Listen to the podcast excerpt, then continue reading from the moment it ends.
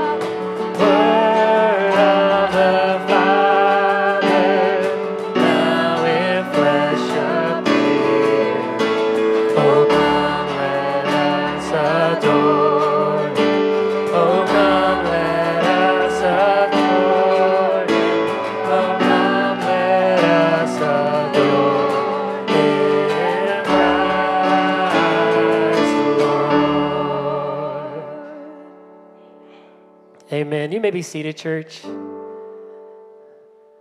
as you know, this is the Advent season.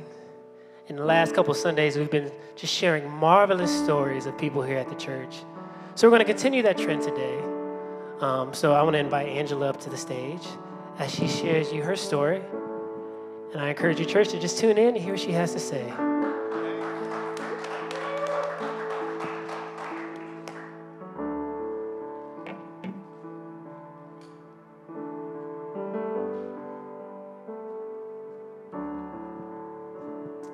So as she's lighting the candle, sorry, my voice is out, but I love hearing these stories, and it's this moment of just seeing how God is moving, and not just in one people's lives, but in all of our lives, and it's a great reminder. So thanks for sharing, Angela. You're welcome. Maranatha, come, Lord Jesus Christ, come. Before I begin my tales of what the Lord has done for me, I would like to give you two scriptures that the Lord revealed to me that I have used in the mountain and on the mountain and in the valley. Jeremiah 32:27. Behold, I am the Lord, the God of all flesh. Is there anything impossible for me? The second one is Jeremiah 33:3. Call to me, and I will hear you, answer you, and show you great and mighty things that you do not know. The peace of the Lord Jesus Christ be with you all. So I begin my tale. I have to tell you about 2022 before I go into 2023. In early 2022, I had a boss at my previous employer who thought he was Pharaoh of Exodus. He didn't care what the board said. He didn't care what his supervisor said. So you know he didn't care what we said because we was under him. And then my doctor told me I needed another surgery. And I was like, Lord. And that's when the Lord helped me. What did I say? And I said, you said, behold, I am the Lord. I am the Lord. There is nothing. Is there anything impossible for me? That question not was for God. That question was for me. And I had to say, you're right. And then, after the surgery, they're going to tell me to come back to work. Even my doctor thought they was crazy. Because he said, you cannot go back. So they said, in order for you not to go back and not be in violation of the policy, the doctor had to write a statement. So he wrote a statement, she not coming back for 3 weeks, because he was sick of them. He was sick of them. So, and I'm like, Lord, so I was at home for 3 weeks. Now this is all in 2022. And then I looked, I had enough time in those 3 weeks to just focus, to watch and to pray, because my prayer was about the nation. This nation is going in the wrong direction. The Lord knows it's going in the wrong direction. But I had to go back what he said in Matthew 25.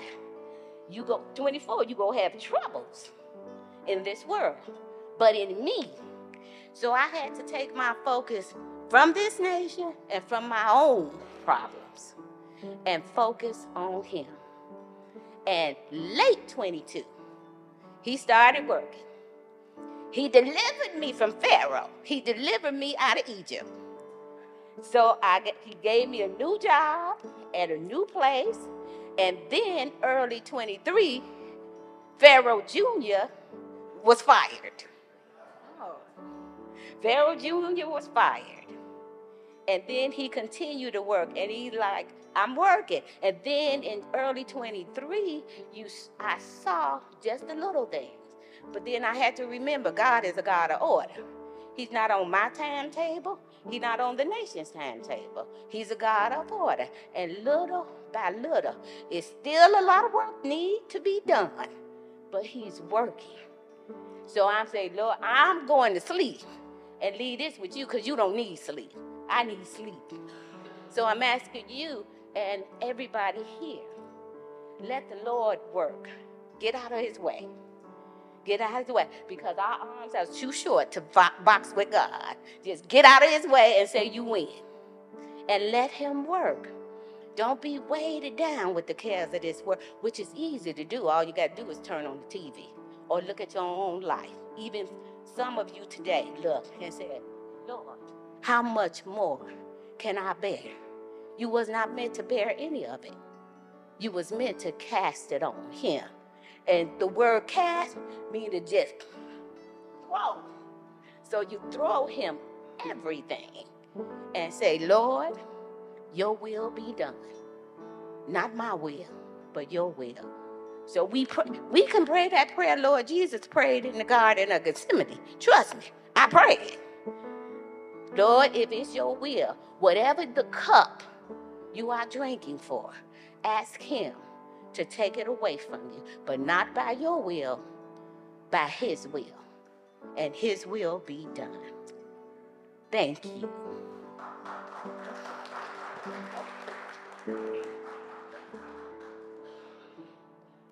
God bless you.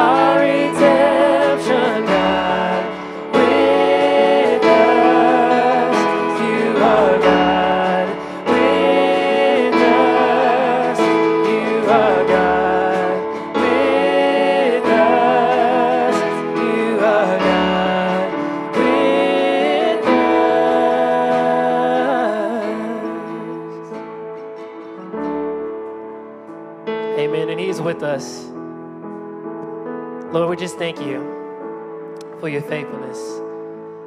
We thank you for stories like Angela's that is being used, Lord, to encourage your church, to build your church even, God. We thank you, Lord, for the stories that you've given us. They're testaments, Lord, of your faithfulness, of your goodness, and proof that you're with us, God.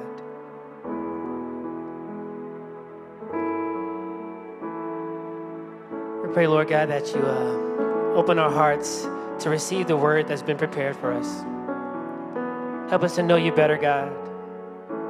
Help us to walk in your ways. Help us to seek your face. We love you, Lord. We ask these things in your name, Jesus. Amen. Amen. You may be seated, church. And give a little warm welcome to Roland as he has some announcements. Come on, give him a warm welcome. There we go. Let's wake up. Let's go. Thank you for making them give me a warm welcome. I appreciate it. Welcome to Rethink Church. My name's Roland. I'm one of the leaders here, and we're glad that you're here this morning. If you are visiting with us, if this is your first time, we want to say thank you for checking us out. I have a gift for you out in the gift services area. I have like 8 coffee mugs in my cupboard from going to different churches and like getting the free coffee mug, you know. So if you're here for a free coffee mug, we got one for you. We just want to say hi. So we got that out in the guest services area for all you new people. Also, we have a gift for everyone here, which is RightNow Media. We've been promoting this for a couple weeks. If you want to scan that QR code, you can create a free account, and it has a ton of resources: men's Bible studies, women's Bible studies, youth, marriage, spiritual growth. Has TV shows that are Christian-based. Just a bunch of resources that you can use to grow in your faith and your spiritual walk, and free. So scan that QR code and sign up for your account. And on the 31st, we are not having services. So we will not be here on the 31st. And that is normally our Giving Sunday for our mission, which we support Destiny Rescue, a mission that rescues children from sex slavery. So we've been able to rescue children from sex slavery and make a huge impact around the world. So know that you play a role in that. We have mission envelopes in the back. If you still want to give, even though we won't be here, you can get that mission envelope and give to Destiny Rescue, or you can go online to rethinkchurch.cc, click the mission tab, and give that way as well. We also have invite cards. We pass these out at Christmas at the Ville, but we have more invite cards. So you can... Who are 3 people in your life that may not be close to God, but they are close to you, right? Proximity plays a big role in our impact in other people's lives. So maybe there's 3 people in your life who don't know Christ, but if you invited them to church, especially next week, that they would come, all right?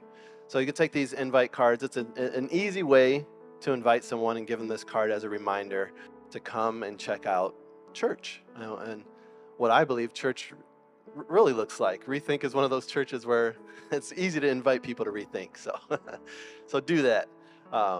And lastly, giving. God multiplies what we give.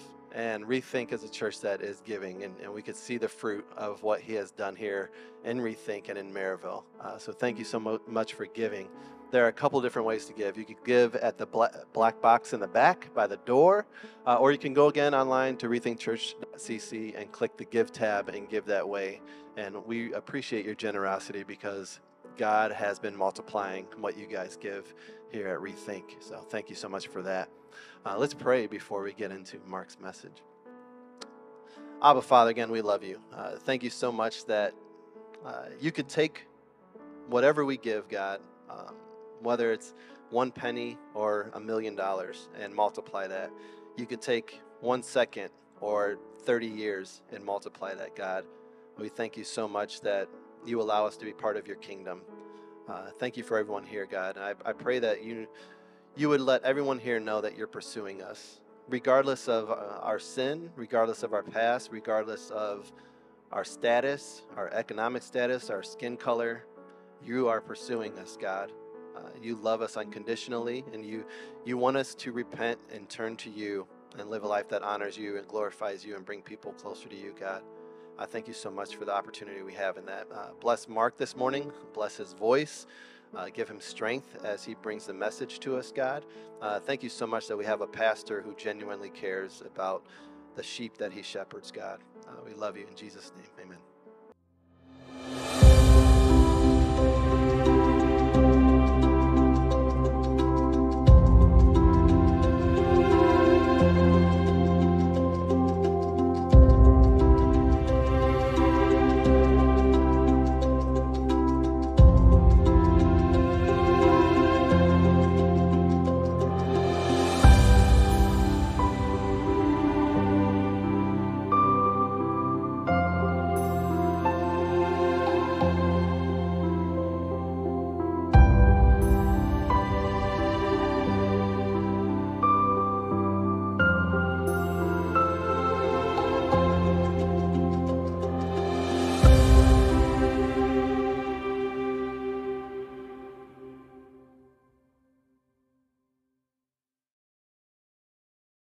Hey, good morning. Welcome to the church. My name's Mark.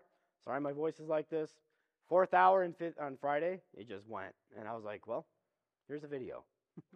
So, and then my fifth hour was like, I don't even know what to tell you. Press play. You know what I mean? Like, so, and then Friday I had like a pastor's meeting after school, so I had to drive.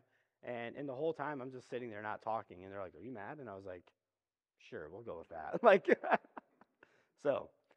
But I have no clue. So here we go. So we're going to be in Joshua chapter 5 today. So as we've been going through the Advent season, we've been looking at a figure that shows up in Hebrew scriptures that we don't really talk about, but he's this person that keeps showing up, and he ministers to people in unexpected ways. The week one, we talked about Hagar, who was in this, like, she's an Egyptian slave girl, and she just feels overseen, abused, and all this, and she flees her people, or her masters. And this figure shows up, and God ministers to her in the middle of the desert. And it's one of those things that, like, she wants to be seen, and she wants to be seen by this person, or this figure that we'll talk about. And he shows up in a way that doesn't hide anything. Like, he wants to be seen as well. And it's like, whoa, God actually wants to see us when we walk through that. And even in the middle of your chaos and your darkest parts of life, God still wants to be seen. And he wants to show up for you. He doesn't avoid it.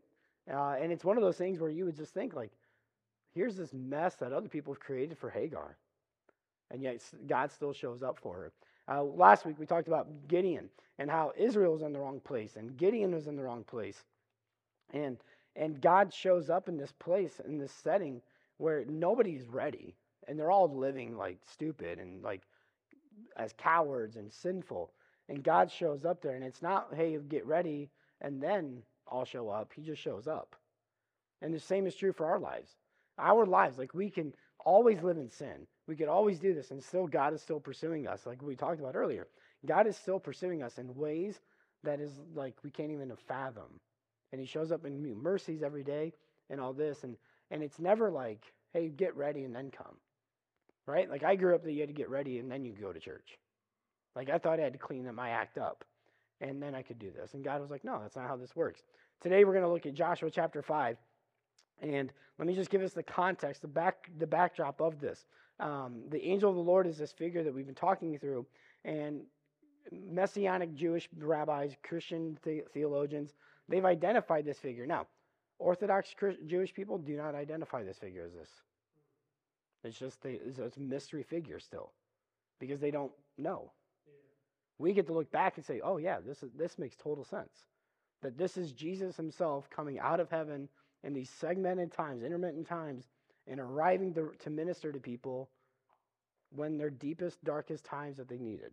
Does that make sense?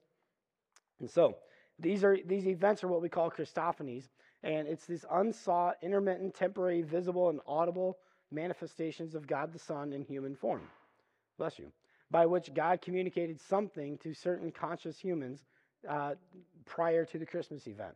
And here's the criteria. This person will bear the name of the covenantal name Yahweh.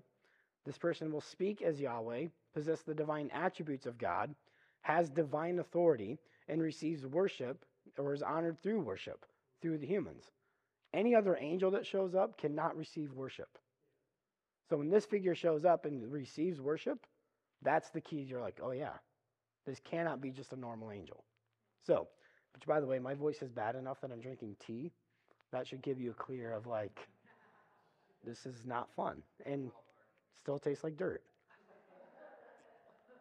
So, anyway.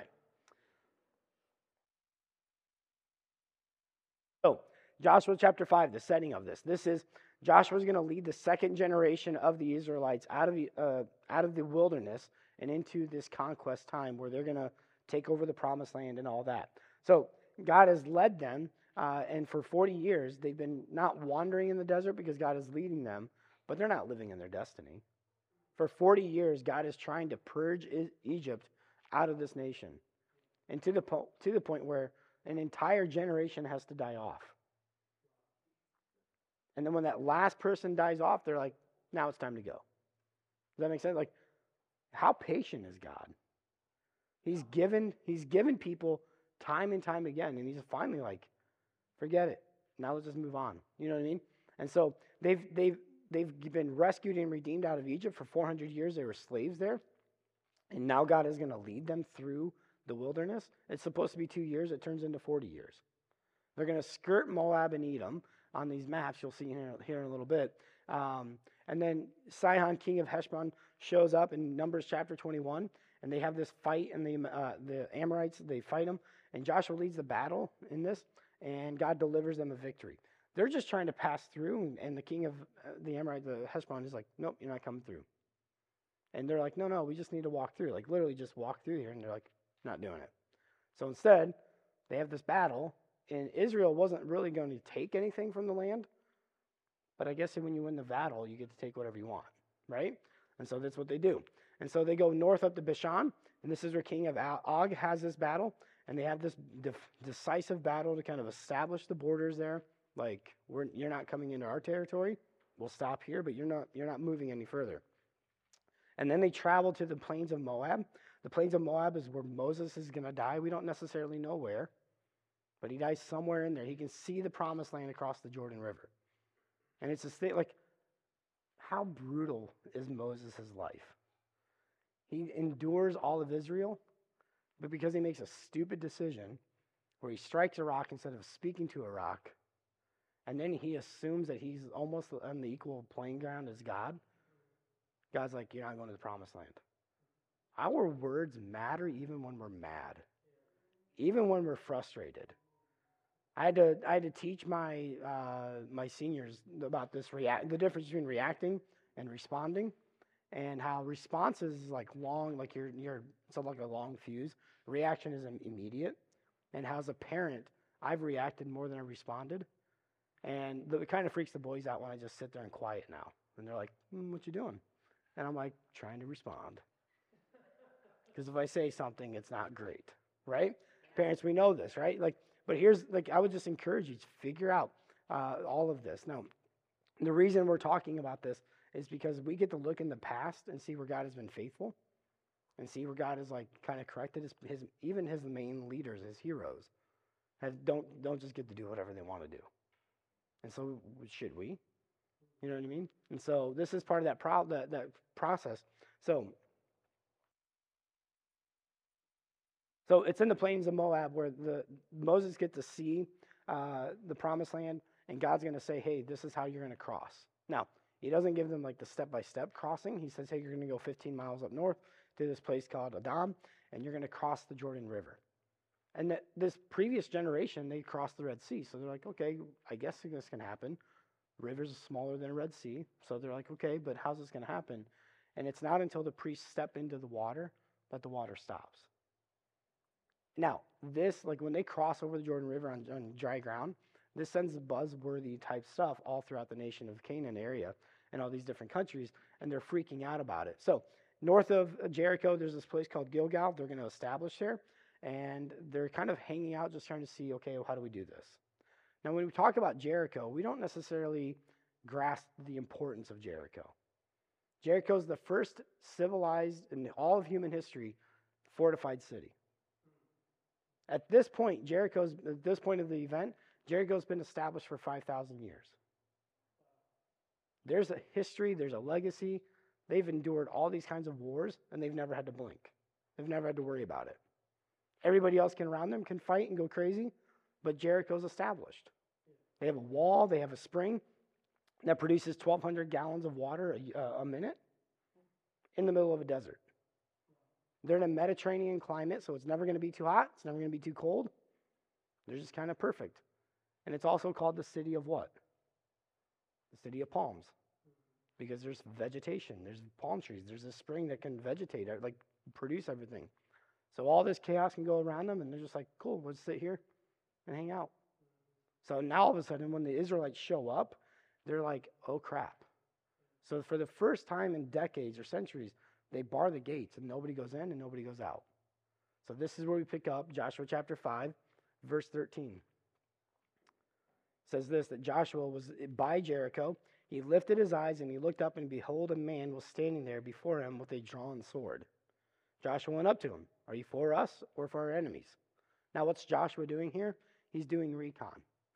Last time he was in Jericho, he was with 11 other spies. One other guy named Caleb was like, yep, we could totally take this. The other 10 guys were like, nope, we're scared. We don't want to do this.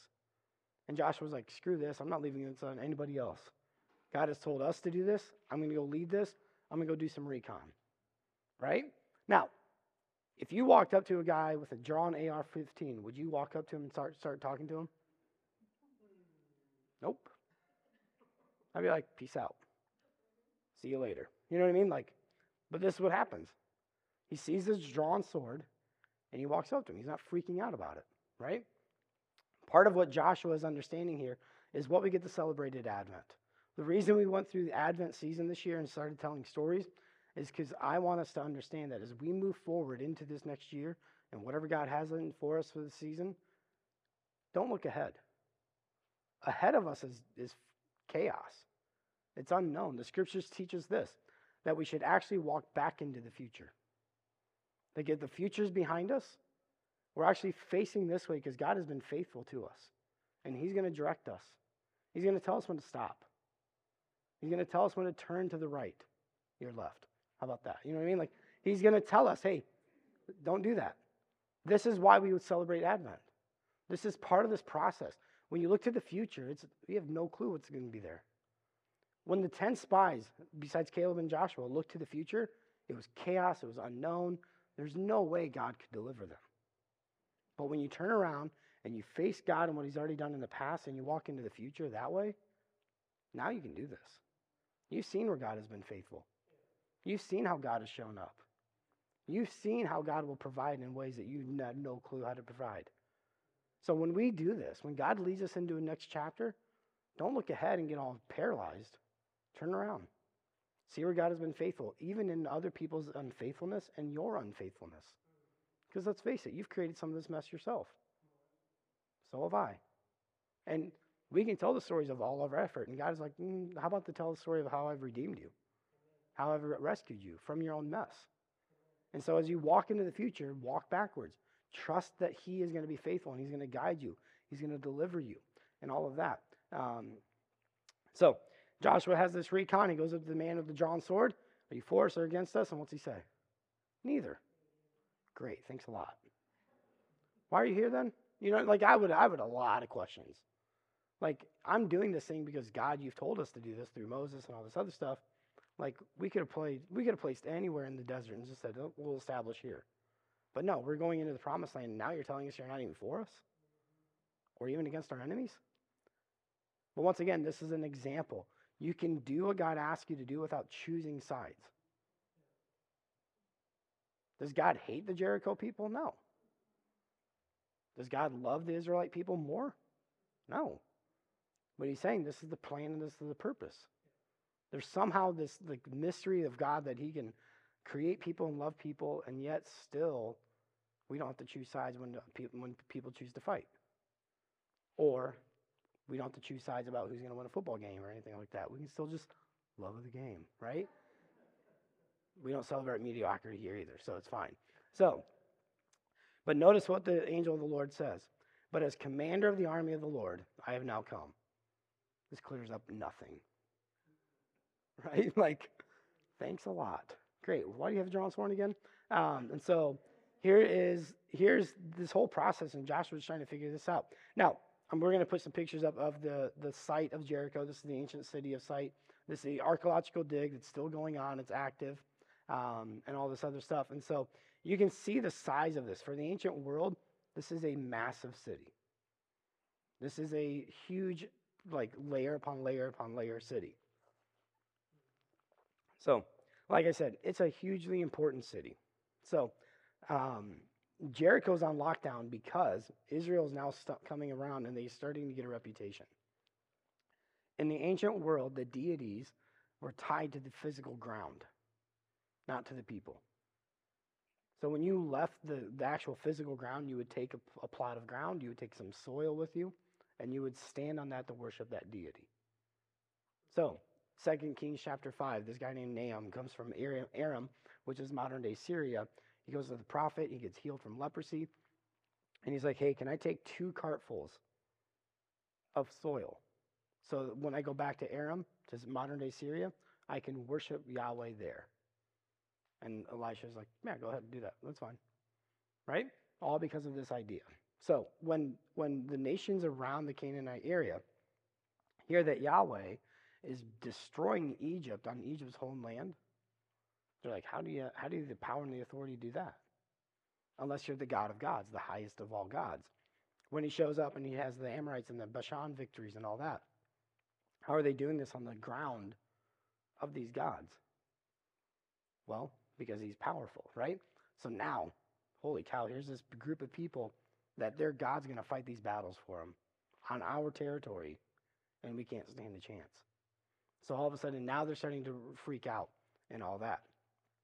So when the angel of the Lord says, I'm the commander of the Lord's army, this is the only place in scriptures that a figure self-identifies as the commander. Daniel and other places will identify, like, oh, here is the commander of the army and stuff like that. But here's this person showing up in real time, in a real conversation, to say, I am the commander of the Lord's army. When God wants something done, he usually shows up and talks to us directly. And yes, we should probably decipher through, was that the Taco Bell? Was that really God? Was like all that other stuff? And like, once again, when we want to know this, we have to look at what he's already said. He's never going to, like, he's never going to go against him to the heresy level and stuff like that. He may do something that stretches your faith, that stretches your understanding, but he's not going to contradict himself in a sense about his attributes and stuff like that.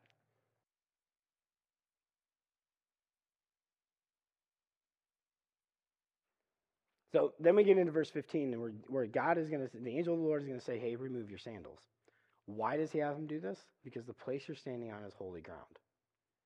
Can an angel of the Lord make somewhere holy? No. Only God himself can make a place holy.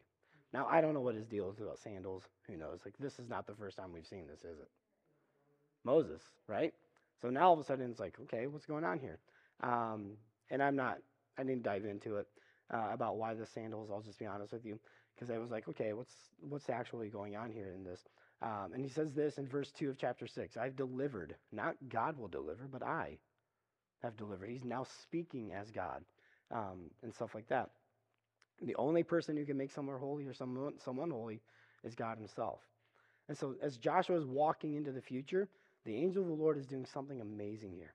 He's connecting something to a previous story. This is what we call the stringing of pearls.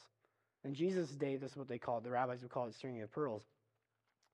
For us, we just get to say, oh yeah, link back to this event previously. Joshua was with Moses as his right-hand man for 40 years. He saw everything that Moses went through in the last chapters of his life. So let's recap Moses' story really quickly. Moses is an Israelite born in Egypt, and he puts in a little basket. His mom throws him down the river, because she wants to protect him. It's a whole story. Read Exodus chapter 1 and go from there. Don't be like, oh, it's abandonment. No, it's not. So there's a miracle that takes place. So Moses is raised as an Israelite, but in Egyptian royalty for 40 years. And so he's in Egyptian royalty, and all of a sudden he starts to realize the injustice of his people. And so he kills an Egyptian slave master. Word gets out. He flees. He goes to Midian. He's 40 years old. He's doing a shepherd job, which a 12-year-old could do. Talk about humbling. Going from royalty to a pre-teen's job. And he's now in this desert. He's wandering around. Now, vegetation and bushes would catch on fire all the time. They still do in the desert.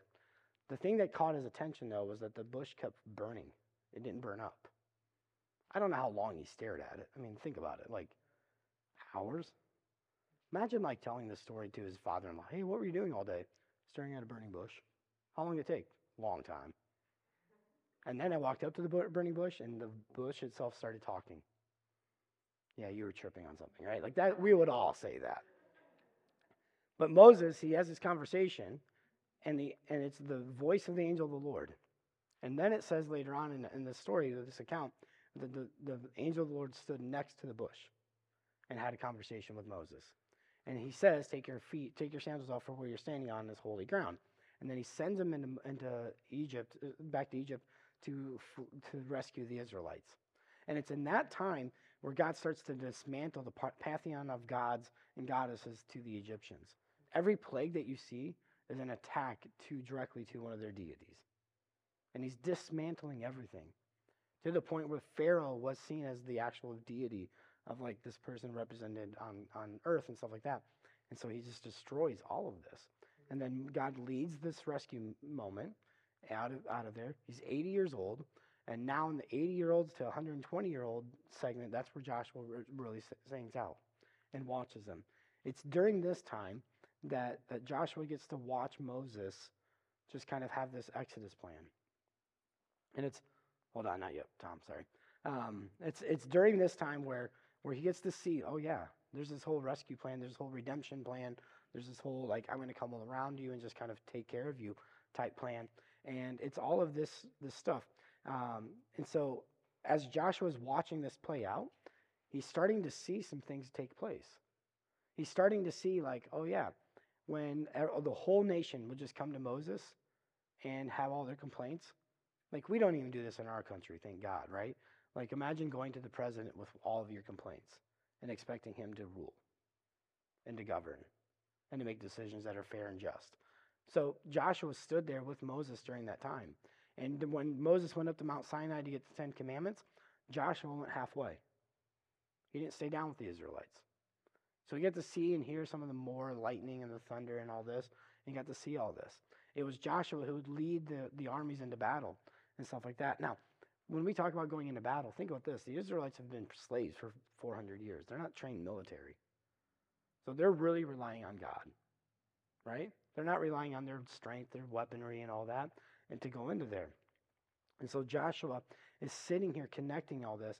And when the angel of the Lord shows up in Joshua chapter 5, he's making all these connections to link this back in. Joshua's going to do the most important strategic event in his life. What do you have coming up? Is there anything that's super important? Tons of pressure? And you're like, oh, I don't know if I can handle this. Don't look to the future. Look to the past. See how God has already walked you through these things. He's been faithful. He will be faithful. He is a faithful God and all of that. And so Joshua knows this story, and this angel of the Lord has been doing this. Now, what Joshua is going to lead is an exodus of the Exodus. The Exodus story is like God's redeeming and rescuing out of Egypt, and Joshua's exodus is out of the wilderness and into their destiny. And for you and I think that we're going into our destiny. And some of you need to go through the purging process like what the Israelites did, where you've been rescued and redeemed, but now all of a sudden now we need to go through the maturing process where like, God, here are all my habits. Are these godly habits? Are these Christ-like? And can you burn this up in me? Can you literally purify my life of all these things? As we give those things to God, he will show up and be faithful because he's faithful and just and he will forgive you. No matter what the sin is. Don't try to hide it from God. He already knows it.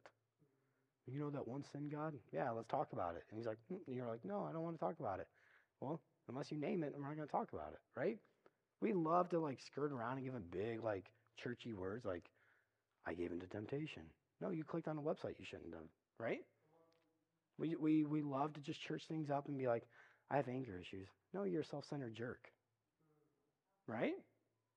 That all of a sudden your plan got messed up. And when I was younger, when I was working out, the boys came down to my basement. It was not a great time. By the way, the kids are having an amazing time. I'm really sorry. I had a snowball fight with them earlier before church. It was great. And then I was like, maybe we should just cancel this church and go in there. But I feel like Heather would be mad at me. So,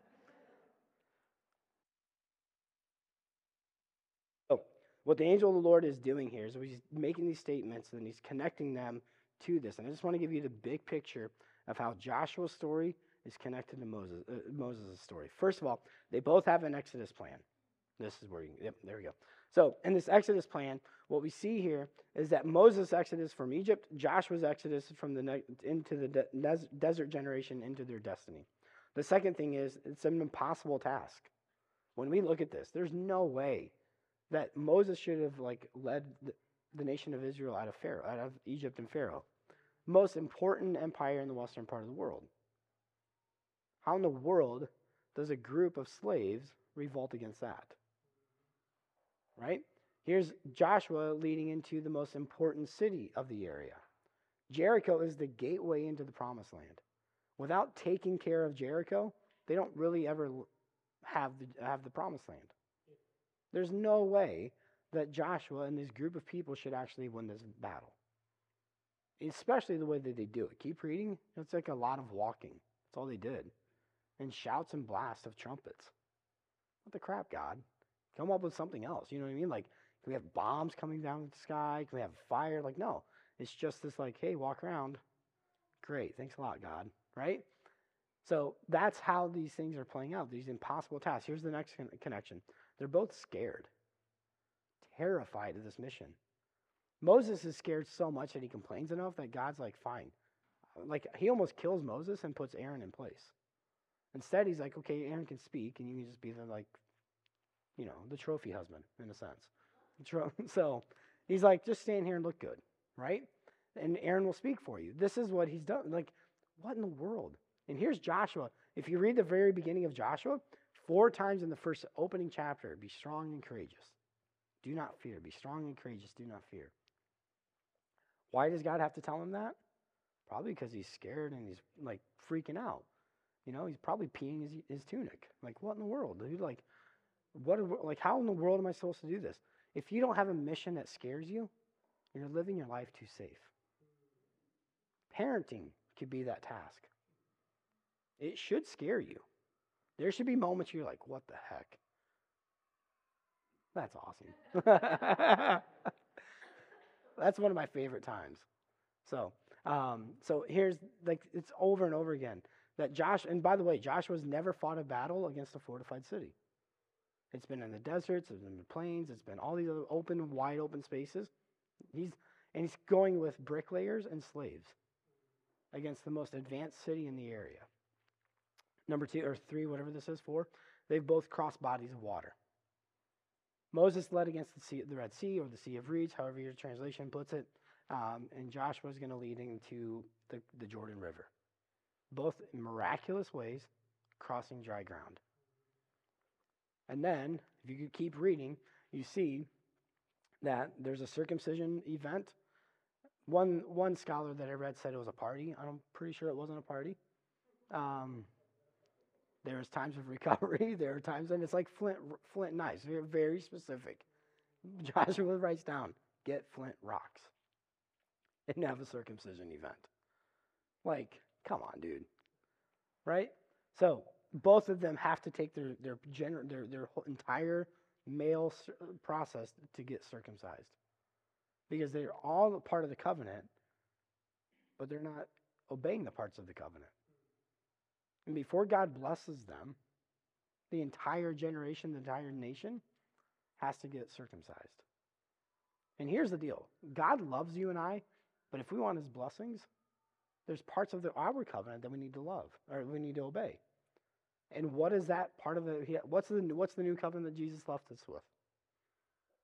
This new covenant I give you, love one another. If we're not loving each other, God's not going to bless us. And the point of who our neighbor is and who we should be loving the person you despise the most. That's the whole point of the Good Samaritan story. It exposes their racism, exposes their ideologies, exposes everything about it. And the people that are asking Jesus the question can't even say the word Samaritan.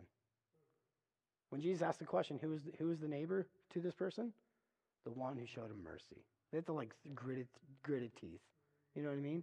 That's how racist and arrogant they were. I'm sure none of us are dealing with any of that. And we like, oh yeah, we love everyone, right? Here's the next one, the Passover. Passover inaugurates both of these events of the Exodus. The night that God rescues them and leads them out of Egypt, it's the Passover, and they celebrate the Passover there. And in Joshua chapter 6, I think it is, manna dries up. Manna stopped being produced because they eat the proceeds of the land, the produces of the land of Canaan. So here's where we're going to end it today. If you've noticed here, there's something that's just like almost unwritten that we easily could have ignored. That when the angel of the Lord shows up, nobody freaks out. In contrast, just in the Christmas story that we talk about, Zechariah, when the angel shows up, he freaks out, he's gripped with fear. When Mary Gabriel shows up, she's terrified. And they have to say, like, don't be afraid. You know what I mean? Like, that's how they greet them. The shepherds, they're terrified. By the way, there's angels in the sky. Yeah, you're going to be freaking out, right? They're just gripped with fear whenever an angel of the Lord shows up. But when the angel of the Lord shows up to Gideon, he's like, oh yeah, let's have a conversation, right? When Hagar shows up, they just like have this normal conversation. There's no reaction or anything like that. When Joshua sees the angel of the Lord with a drawn sword, he walks up to have a conversation with him. That's how natural he looks. Samson's parents, they like walk out like talking to a neighbor out of their tent. Hagar sees him talking with him. When Abraham sees him in Genesis, he comes running out of his tent and is like, hey, do you need any food or drink? He's very natural. It's very greeting towards him. Balaam in Numbers chapter 22, when he finally sees him, when a donkey starts talking to him, he's like, oh, something's going on here, right? And he turns around and he sees the angel of the Lord. He's like, oh, I didn't even see you here. That's how natural it is for them. The angel of the Lord is natural, and sometimes when the supernatural shows up, it seems so natural. And I don't know where you're at this season, but the supernatural, God himself is showing up. And if we're looking for something big and grand and like huge, you're going to miss it. How easy would it be to overlook when Jesus shows up like a baby? How easy would it be to show up and be like, I wonder where the kingdom of heaven is? And the kingdom of heaven is going to be like a mustard seed. Something small, seemingly insignificant. We're made in his image. There's a reason when Jesus shows up, we don't necessarily freak out. Because when he turns off his divine entity and whatever and he shows up to us, it just seems so natural. Seems so like, yeah, that's how it should be. Right? So, I don't know about you, but when I held our boys for the first time, I knew God's power. And it was one of those moments, I remember holding both of them going, I really hope I don't screw this up. And sorry that I did screw up parts, but like, you're alive. You know what I mean? Like, and that's a miracle in itself. I remember this summer, I was working out at the Y, and we worked out outside, and we watched the sunrise. And there's a person, his name's Aaron. We stopped, and we both just watched the sunrise in the middle of our workout, and we're like, huh, God's really showing up in beautiful ways. And it wasn't like one of those pink and all like all the other colors sunrise. It was just a sunrise that kind of caught our attention. And I remember watching going, man, God really is a beautiful God. And he ministered in those moments to me. And then we got back to like the workout, right? Last Saturday, I was going to get pick up something, and I was listening to the new Blink 182 album, which don't listen to it with kids, but like listen to it, right? If you're in that music. So there's a song, One More Time, in there, and it wrecked me. And it wasn't on the way home that it wrecked me. It like wrecked me on the way to go pick something up. So I'm like walking in, like crying, like, you okay? Shut up. Like, I'm fine. Like, you know what I mean? Like, and then I remember like getting the thing, getting back in the car, and God really just met me in that moment. And it was like, man, like if we don't slow down, if we don't just pay attention, God will show up consistently after time after time after time, and we could easily miss him. How many people missed the arrival of Jesus 2,000 plus years ago? Because they're expecting something grand and huge. God may show up in small little ways over and over again. One of my favorite ways that God shows up here at church is in our kids ministry, where I get to hear, if you just listen to the kids talk, it's beautiful. They encourage each other, like, oh, you're my friend, and like they encourage them to do the right thing, and it's just a beautiful representation of what church really should be. Yeah, you should wear pajamas and have fun, right? At times. And you should make a mess of places and then pick it up. I love what they do back there. And by the way, we will stand on this time and time again. This is kids' ministry. It's not babysitting. If you expect us not to minister to your kids, I don't know what to tell you. We're going to all the time. We're going to teach them the ways that Jesus loves them, that God created them, and that Jesus wants to be their best friend throughout their whole time back there, right? And in age-appropriate ways. I'm not sure where God is leading you this Advent season. He may be leading you into something new. He may be saying, hey, leave this job, go do a new one. He may be saying, hey, change the way you parent. May change the way that you love each other as in a married couple. He may be saying, hey, there's a mission for you to go find something and do. Whatever it is, God will continually show up faithfully time and time again. And if you want to know what he's done and will do in the future, look what he's already done in the past. And walk into the future backwards. And continually seek what he has to do for you. And pay attention to the small details. He'll show up there too. Let's pray. God, thanks for this day. Thanks for who you are. Thanks for everything you've done for us.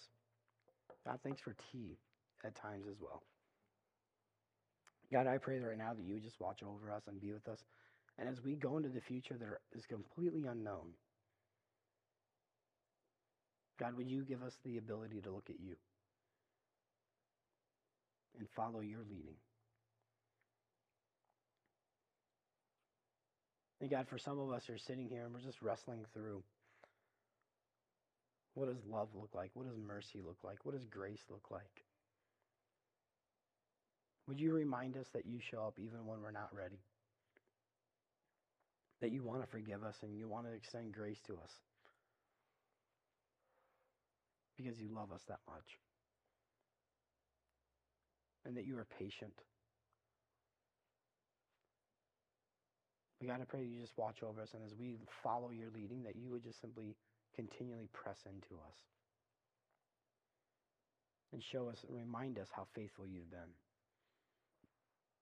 We love you, God. It's in your name we pray this. Amen. Well, hey, if you need prayer for anything, I'd love to meet you back by the Gingerbread House. If you're new with us, stop at guest services. We'd love to give you a gift and connect with you and answer any questions. But let's go. Be the church. Have a good week. We'll see you next Sunday. Not at 10:30, though, at 4 o'clock.